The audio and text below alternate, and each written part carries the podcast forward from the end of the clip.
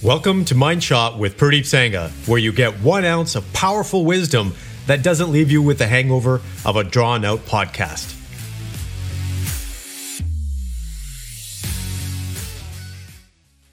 Good morning, Mindful Alphas. Today's topic is about your outer world being a reflection of your inner world, and that everything that you want on the outside, you must first have on the inside.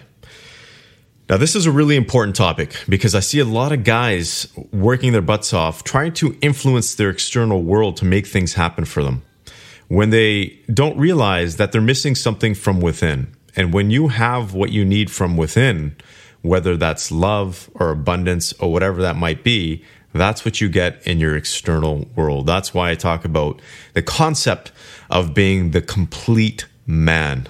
And that requires you to be complete from within first. So this applies to that old saying you can say, what comes first, the chicken or the egg?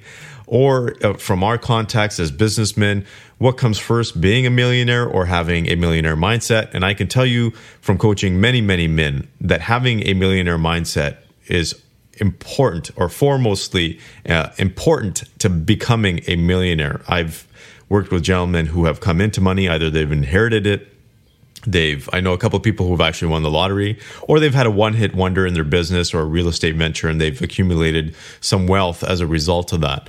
But because they don't have the mindset they haven't developed that along the way they haven't been able to use that money effectively and make it work work for them. Some of them have actually lost their money. So it's important to have that within you first. So you must have the mindset the emotional capacity the spiritual capacity, and even the physical capacity inside for you to be able to develop that world externally because I know there's there's guys out there for example that their health isn't that great and therefore their businesses have suffered as a result of that or their marriage has suffered. So everything you want externally whether that's more money, a better relationship, whatever you're looking for, a better career, you must first work within yourself to see if you have it within you because it will be a direct reflection. It's a really interesting time right now because science is actually intersecting with spirituality.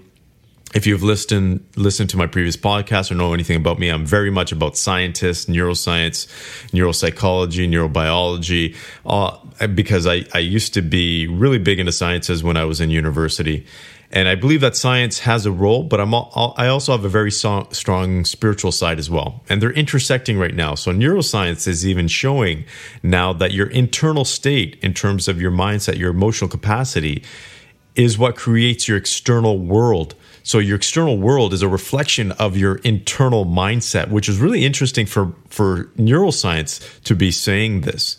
So simply put, before you work on anything externally, whether it's your business, your marriage, or whatever it is, you fir- must first work on yourself within you. So your mind shot for today is to take a look at your inner world, take an inventory and see where you may be missing out on something, whether that's love, let's just say compassion, maybe it's energy, whatever it is. But take a look at your internal world first to see what you may have, what you want more of, and what you want less of. You may have resentment, anger, whatever that is, that's reflecting in your external world as well. So you want to remove that internally. So I hope this helps. I wish you the very best and take care.